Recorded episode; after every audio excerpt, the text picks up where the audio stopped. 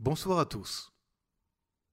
En deux mille dix-sept, Jérusalem avait été le théâtre d'affrontements violents, avec la pose de portiques de sécurité par les autorités israéliennes sur le mont du Temple, à la suite de l'attentat terroriste qui avait coûté la vie à deux policiers israéliens en faction sur le lieu.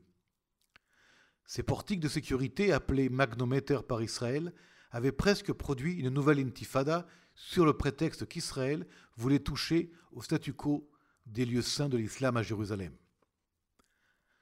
Après des affrontements violents à l'époque et une volonté politique de Mahmoud Abbas de contrôler l'amplitude des violences, c'est par la visite du roi de Jordanie à Ramallah que les événements avaient pris fin.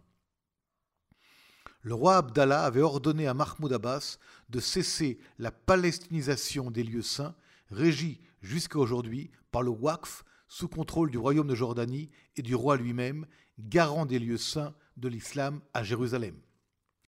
Alors, que se passe-t-il aujourd'hui? Les portiques ont été déplacés depuis longtemps, mais la police israélienne, pour des raisons de sécurité, a fermé dès le début du Ramadan des escaliers à la porte de Damas, dans la vieille ville de Jérusalem.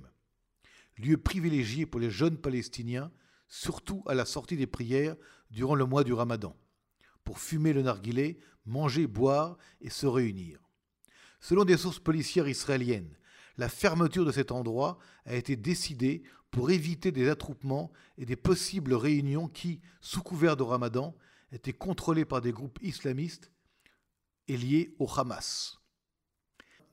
Il faut dire que ce mois de Ramadan est le mois de Ramadan le plus politique depuis quinze ans. Des élections pour le Parlement palestinien doivent se tenir normalement le vingt-deux mai entre le Hamas et un Fatah divisé entre Abu Mazen vieillissant, Marwan Barghouti en prison et le très riche Mohamed Dahlan à Gaza.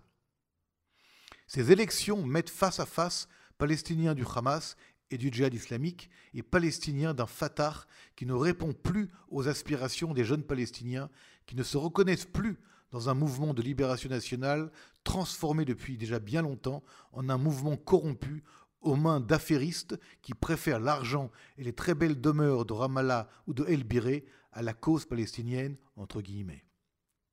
Et c'est là où le Hamas essaye depuis maintenant plusieurs semaines, avec une accélération ces derniers jours, d'impliquer Israël dans cette équation palestino-palestinienne. Ces élections qui devraient donc se tenir le vingt-deux mai pour le Parlement palestinien devraient inclure la bande de Gaza, la Judée-Samarie et Jérusalem-Est, où cent cinquante-six mille Palestiniens dans la zone Est ont le droit de voter pour le Parlement palestinien. cent cinquante mille d'entre eux peuvent voter dans des bureaux de vote dans des villes et des villages adjacents à Jérusalem, comme par exemple à Boudis ou à Zariyeh. Pour le moment, les autorités israéliennes ne permettent pas des bureaux de vote dans Jérusalem-Est pour ces élections palestiniennes, mais Israël n'empêche pas des passages de personnes vivant à Jérusalem pour aller voter en Judée-Samarie. Donc, le point pour l'instant sur lequel Israël s'oppose et n'a pas revu sa position, c'est sur le vote pour six mille trois cents Palestiniens de Jérusalem-Est, dont six bureaux de poste israéliens, comme par exemple à Salah ad-Din, au Mont des Oliviers ou à Beit Hanina.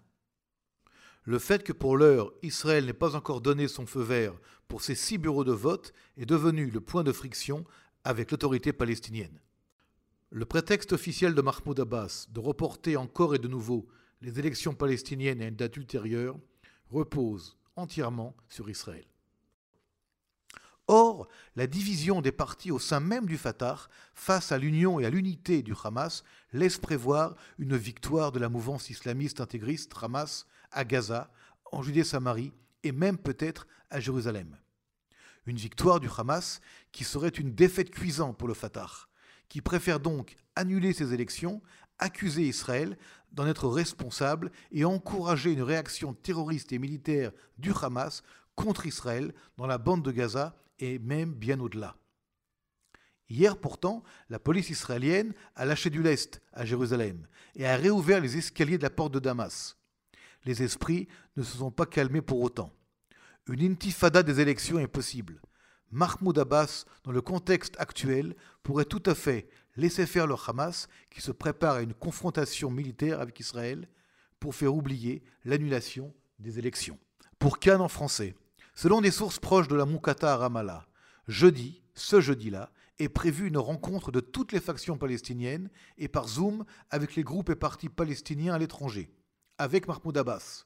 Selon ces mêmes sources, Abu Mazen, Mahmoud Abbas, utilisant la non-décision israélienne, déclarera qu'il ne peut se tenir d'élections sans Jérusalem et donc qu'il doit reporter ces élections. Report ou annulation est aujourd'hui l'option préférée du président de l'autorité palestinienne, qui risque par cette décision presque attendue et déjà pratiquement digérée, provoquer une colère du Hamas et des mouvements islamistes. Colère qui a déjà produit des émeutes à Yaffo, à Jérusalem, des tirs de missiles sur la région autour de Gaza, des réactions qui peuvent également remettre en action les marches violentes de milliers de Gazaouis vers la barrière de sécurité. En acceptant que six bureaux de poste à Jérusalem soient utilisés comme des bureaux de vote, comme en mille neuf cent quatre-vingt-seize et en deux mille six, Israël pourrait renverser la situation. Mais il semble que tous les prétextes seront bons pour le président Mahmoud Abbas d'annuler ces élections. S'il y a des élections, le Hamas gagne. S'il n'y a pas d'élections, le Hamas se lance dans la confrontation.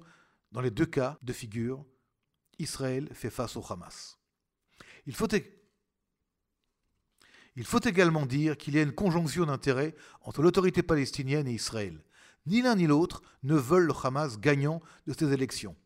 Les relations sécuritaires menées par le Shabak au plus haut niveau de l'autorité palestinienne ont créé une réalité israélo-palestinienne qui, malgré les divergences de vues des uns et des autres, se retrouve ensemble, à travailler ensemble pour assurer la sécurité et combattre les islamistes et le Hamas ensemble.